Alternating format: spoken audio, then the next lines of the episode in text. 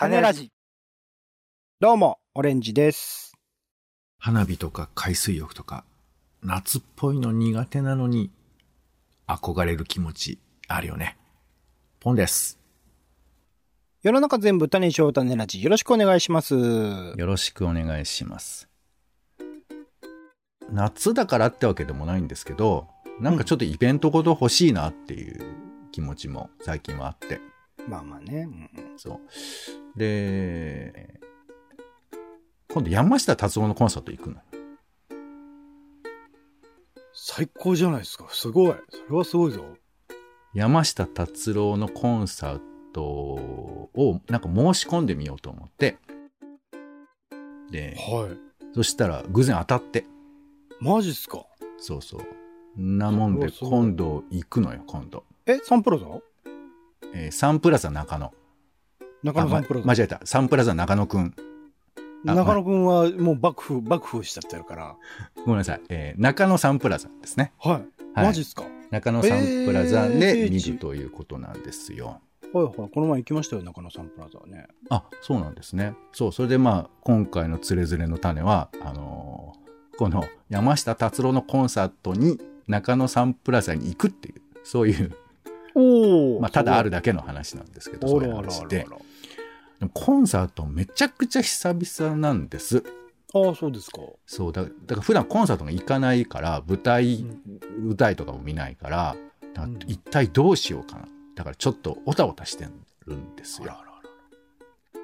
で、なんか山下達郎側的には3年ぶりらしくて、まあだからコロナ。前にやってからとね。でもコロナ前はずっとやってましたよね、毎年ね、ツアーね。そうな、そうらしいよね。なんか俺もよくわかんないんだけど、だから最近メディアにね、ちょいちょい出たりとかして、僕は最近聞いたのはあの、安住紳一郎の日曜天国っていうあの TBS ラジオで日曜日にやってるラジオ番組があるんですけど、そこで山達さんが出てて、で安住さん、安住さんと喋っているみたいな、うんなんかそういうのがあって、今日も一日山下達郎三昧もありましたよ、その後。ああ、そうなのか。はい。で、その時に、まあ、なこのね、中野サンプラザでやるんですよ。ね、うん最後かもしれません、みたいな話をしててっ、てたんですか？そうそう。いや、そうなのよね。中野サンプラザは、なんと、来年の7月2日に、えー閉館することが決まったみたい。一応ホール的なものをまた新しく作り直すみたいな話ですよね、確かね。そうそう。えっ、とね、中野サンプラザは2023年7月2日に、まあ、閉館するということになった。で、今一応管理は、えっ、と、主体は区じゃないんだけど、まあ一応区がそれを明らかにしたということで、うん JR 中野駅の新北口駅前エリア再整備事業に伴うものということと、あとまあ建物の中が結構老朽化しているんだっていう説明らしくて、うん。まあ、この辺のなんか興味ある人調べていただくとなんかいろいろこう区長が撤回するって言ったけどやっぱり無理でしたみたいな話があったとかなんかいろいろあるらしいんですけどで一応まあさっきオレンさん言ってくれましたけど一応ね、えー解体が決まった後中野サンプラザは、えー中野サンプラザシティになるらしく。そう。おためっこかし。まあまあまあ、ちょっとね、これ、一緒に賛否の話は、まあ、ちょっと今回は置いときますけど、えー今が、えー地上高さ92メートルなんそれが235メートルのでっかい建物になると。はあ、うん結構今でもね、でっかいなと思いますけどね、中野サンプラザそうだね。あそこの周辺では、まあ割と、もともとはでかかったけど、だんだんでっかい建物が増えてきたからというのもありあますけどまあ、。そうですね。駅面ほんとつまんなくなってますよね。そう。そして、えっ、と、今の客席が2222席なんだって。でかかったですよ。ここでもね、1階から4階までの席なんだよね。あの、まあ、席ビルの中がの1階から4階が席になってなんか上ホテルとかですよね、確かね、さらに上はね。そうなんですよ。で、えっ、と、今度できるホールは7000人収容することができるそうですよ。結で、でこれにもいろいろ議議があるみたい。人数が多くていいのかみたいな。なんか、ちょうどいいサイズがあるらしいね。その、コンサートに向いてる場所ってどれぐらいなのかみたいな話があって、だからね、ドームツアーとかあるけど、ドームって微妙じゃないみたいなめ話とかちゃくちゃ音、悪いっすよ。うん。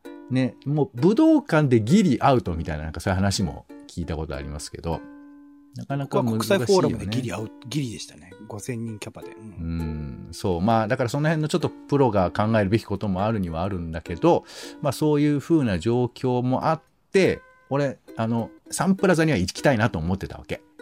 一回はね、変わる前にね。そうそうそう。見たことないから。シティになる前に。うんね。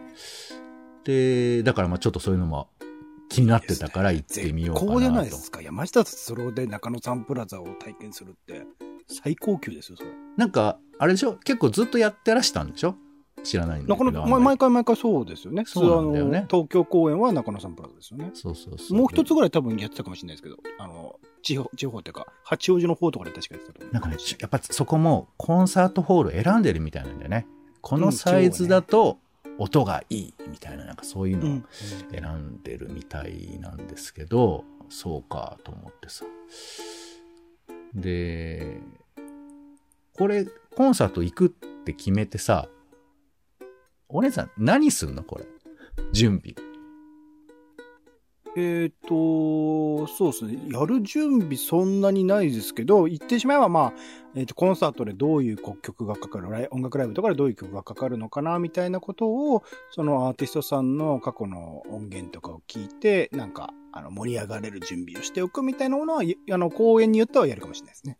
で、予習ってやつでしょ？その、だからそうそうそうそう。俺は、あの、ちょっと大変軽薄なんですけど、あの、山下達郎のアルバムとか、あの、ほとんど持ってないので、あ、持ってないんだ。持ってないんですよ。あの、まあ、言うと、あの、この前、い一番最近がソフトリーみたいなアルバムなんですけど、はい、ねそ、の前のやつがあるんですよ。はいはいはいはい。3、4年前、もっと前か。はい。タイトル忘れ7年忘れちゃった。で、それは、あの、なんかね、ドラマの新参者とかの街物語っていう曲とか入ってますけど、はいはい。そのアルバムは持ってんの。うーんあ、と、えー、シュガーベイブっていうバンドをはい昔はい山下さんがやってて、大貫妙子さんとかやってらっしゃる。はいそのシュガーベイブのソングスっていうアルバムは持ってんの。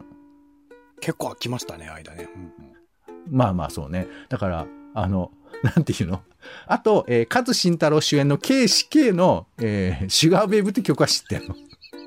マイシュガーベイブっていう曲は。あ、ごめんなさい。ここで笑うとポンさん怒るんだよな。いや別にいいのよ。それはいいんだけど、笑っちゃうんだよなそこかよって話なんだけど、いや、うんだから、あの、ちゃんと知らないから、はいだから、とりあえず、僕はあの、ツタヤに久々に走るってのをやりましたよ。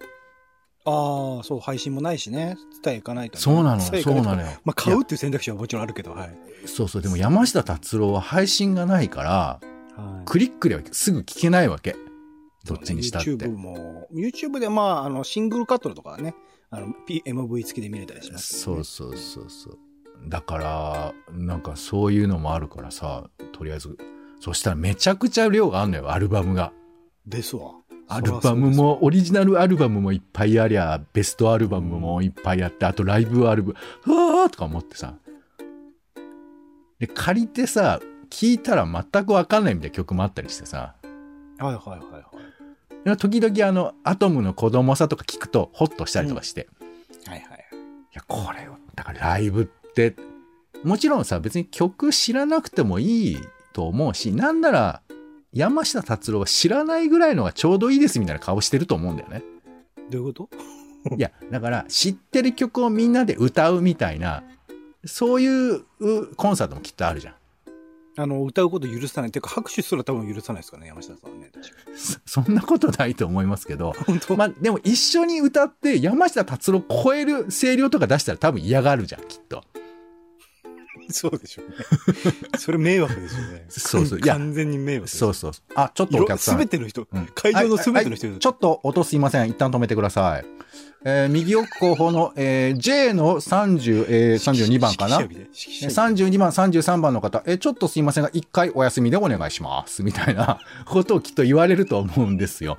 だから、その、多分そこまではいいのよ。むしろ知らないで、うんあいいの、知らないけど、達郎の声いいわっていうふうに思うぐらいでちょうどいいとは思いつつも、やっぱり予習いるかな、みたいな気持ちで、今必死に聞いてて。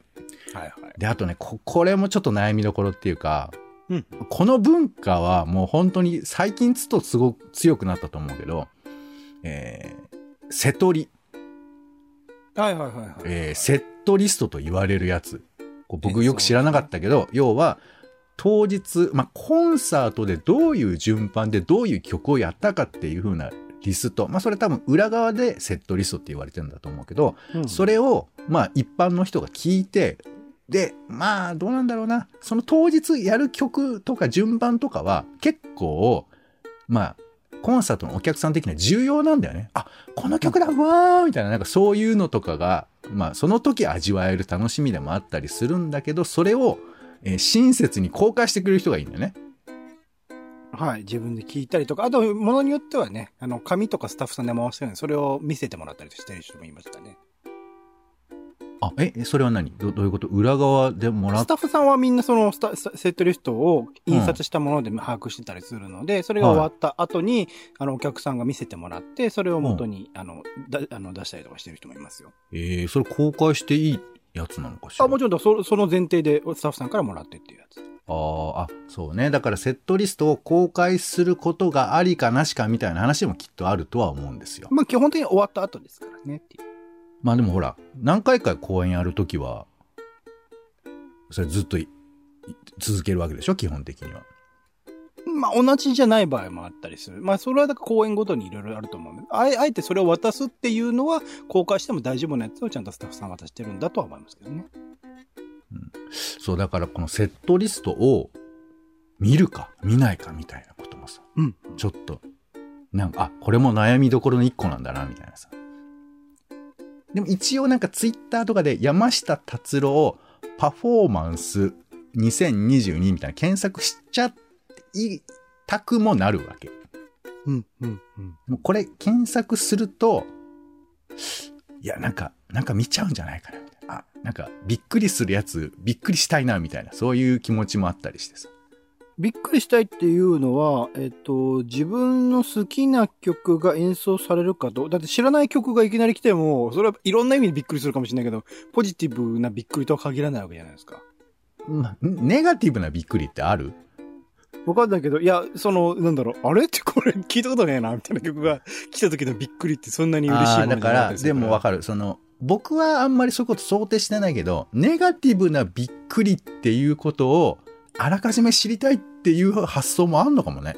いや、逆に言えばだから、その、えっと、ん？セットリストとかを事前に見ておくと、はそのどういう曲が関わるかっていうのは分かるから、それを一応聞いて準備しておくことができると、ああ、この曲、もともとは知らない曲だったとしても、ああ、この曲が来たっていう感動が起こる可能性はあるっていう。いや、わかるよ。わかるんだけど、なんか、もう、コンサート行った気分になっちゃうなって思ったりするわけ。うん、うん。オレンジさんは、ちなみにどっち派ですか？見る派？僕はうん全く何にも知らないで見て、あの、終わった後に、あの、チラチラ見たりするはずです。そうだよね。まあ、うんうんだから俺も、え映画とかと一緒ですね、基本的に。俺も気持ちはそっち派なの。今のところ。うんただ、それを避けるっていうのも結構いるんだな、いるんだなと思って。うん、うん。うっかり見ちゃうと、あの、えー、何？アンコールでかかったあの曲よかったね、みたいなこととかを見たりとかするのはちょっと悩ましいじゃん。あー、まあ、ポンさんはま見る前よ見る前よツイッターとかやってないけど、そうか。そういうものを出しちゃうのはどうだろうっていうのもあるのか。いやいや、だ出すのはまあ勝手なんだろうけど、俺が見ちゃうことがちょっとドキドキするっていうことです。なるほど、なるほど。そう、まあまあ、そんなことをね、最近ちょっと思ったりしていますけども。うんまあ、あともう一個大事なのは、えー中野サンプラザの中をいいっぱい見たいっていうのがあって。うん。で、なんかね、1階に喫茶店があるんですよ。中野サンプラザのところに。うん、うん。あそこにはよく打ち合わせとかで使ってた記憶があるから、あそこは覚えてたんだけど、うんなんかよくよく見たら、もうあん行ったことないですけど、地下にボーリング場があるのね。うん、うん。あとプールもあって、結構軽き臭い匂いとかもして、ススペースがあるっていうか、なんか、い異空間が広がってますよね、あのあの地下ね。この前行きましたけど。あーあと、えっと、レストランもある。はあ、はあはあはあはあ、で、ホテルもある。うんうん。で、なんなら、結婚式場もあるのよね。うんうん、そうでしたね。そんないろいろあるんだと思って。うん、僕もびっくりしたな。で、ちょっと、日本料理、中野っていう、あの、レストランが入ってるんで見たら、お昼だったら、蕎麦膳が1450円で食べられると。まあまあまあ、いける範囲ですね。そう、いや、ちょっとそれも行くか？みたいなこととかもちょっと考えたりとかしてせっ。かくだからね、セットでね。そうそう、ちょっと考えたりしてますけど、なんかどっか見どころありますか？ここ、サンプラザのここの建物の形見といた方がいいとかですよ。えー、っと、どうだったかな？印象的だったのは、なんか周辺の、なんか、あの、通りの作り方とか、僕あの、シェアサイクルでその後中野周辺をぐるぐる回ったりしたので、なんか、こう、でっけえ建物の周りの空間の作り方とかちょっと興味深かったですけどね。あの、前にこう、段があって、なんか広場みたいなのがあって、そこにたむろってる人もいたりとかあの広場がね、俺入ったことないんだけど、結構何度も、えー加山雄三ファンが詰めかけてるとか、はあ、時代ですね。それは。ええ時代的いや、最近までやってたのよ。まあそのコロナ前、ちょっと前ぐらいまでとか。あ、最近の話で。あ、そそうそうかそうか。あとまあ、あれ、あれだよね。アイドルが、なんか物販とか含めてそこに並ん、ならあの、アイドルファンがか、並んでいて、そこに列をなしているとか、うん、うんだから、あそこってさ、離れてないじゃない？駅から、まあ、歩いても行けるし、その、例えば喫茶店で、あれ、喫茶店はさ、あの、中だけじゃなくて外もあるんですよ。ほうほうほうほう。だからそこで外でお茶とか飲んでると、あの、うん。うわーって人が詰めかけたりとかさ、あとすごいおばちゃんおじちゃんとかがめちゃくちゃ詰めかけてるとか、まあ夢グループがあったかどうか覚えてないですけど、なんかそういうのが、まあ見、見れるっていうか眺められるのよね、あそこって。はいはいはいはい。そう、だからコンサートに行く人たちを眺めるっていう楽しみすらあそこにはあって、うん。結構珍しいよね、そういう場所って。僕行った時はそれこそ総文祭のタイミングだったんで、高校生とかがね、いっぱい上京したであろう高校生とかが、はいは。い。もしかしたら総文祭、まあわかんないけど、なんかあそこを目指している人たちもいたかもしれないよね。えっ、と、東京開催が結構久々なので、多分滅多にないから、あの、え、あの、まあ、いやそ、のその、そ、それに限らずだけど、中野サまあ、ンプ今回、ラザでやって軽音楽る何か。部の一応披露の機会でしたけど、まあそうですね、そういうバンドやってる人の一つの目標であった人もいるかもしれないですね。今の若い世代だとなかなかあんまピンとこないかもしれないけど、そうですそうだよね。そうか。まあまあ、だから、あの、山下達郎を聞きに行く人がどんな人なのかっていうのも、一個の興味ではありますけどね。ね。幅広いですよね、今はね。結構ドラマとかでも使われたりするから。そう、まあ、なんか、アルバム、一応だから、最新アルバムは買いましたよ。お買いましたけど、もう、びっくりするぐらいタイアップがついてるんだよね。ほぼ全部の曲ですよね、多分ね。そう。で、ほとんどそのタイアップ知らないっていう、俺がいあ、本て当。ですか？参っちゃった。だからね、一応今好きなのはね、人力飛行機っていう曲が6曲目に入ってるんですけど、うんこの曲タイアップついてないです。あ、ついてない曲なんだ。そうはいはいだこういう曲の、えー、なんか、あの、演奏を期待したくなるよね。なるほど。人力飛行機来るかなって。瀬戸り見ないでおいて。はい、そうそ望んでうそう。来るかなってて。っいう感じですけど、まあね、はい、ちょっと山下達郎の生声に近い曲、声だと、曲とか声とかも楽しめるんじゃないかなと、楽しみにしておりますけどもうん。はい。という普通の話でした。席はどんな感じなんですか？いいいい場所なんですか？結構。1階の20列目ぐらい結構近いんじゃない ?20 列目。まあでももともとやっぱりね、2000ぐらいしかない場所だから、やっぱりそりゃ、ドームとかで見る、や、稲葉、稲葉講師なんかより全然でかいと思いますよ。なんでビーズじゃなくて稲葉講師に行った？ソロ、ソロ活動で言ったら。いや、松本の方言ってもいいけど、いやいや、 B'z でいいじゃないか。それはそビースはい。ビーズはそこでやんないですもんね。そうですね。でかいですもんそうね。昔はやったのかな？ B'z、B'z フォも。フォークっぽい、よりフォークっぽい時代の B'z をやったかもしれないですね、それ。そうね、TM ネットワークのバックバンドやってた頃はもしかしてやってたかもって。ただ俺が今知識言いたいだけですけど。そうかな。んだよ。そうか。TM ネットワーク Wiz の頃か。まあいいんですけど。はい。ということで。あ、じゃあまた行ったらその報告もしてくれるのかな？報告、まあそう、そうね。ちょっと、あの、本当にまたつれづれの種みたいになっちゃいますけど。はい。ただ、ありましたよ。よかったですよって話だと思いますけど。はい。ご報告したいとは思います。いいじゃないはい。ということで、種ラジ。今回は山下達郎のコンサートに行くよーって話でした。はい。えー終わりです。お相手は、えーソフティね。いいですよ。このジャケットがね、えーちょっと怖いんですけど、これ、漫画家さんがね、描いた山崎まりさんがね。はいこれを見ながら、えー夜中、ちょっと怯えたりしております。えーフォント、オレンジでした。種ラジ、また。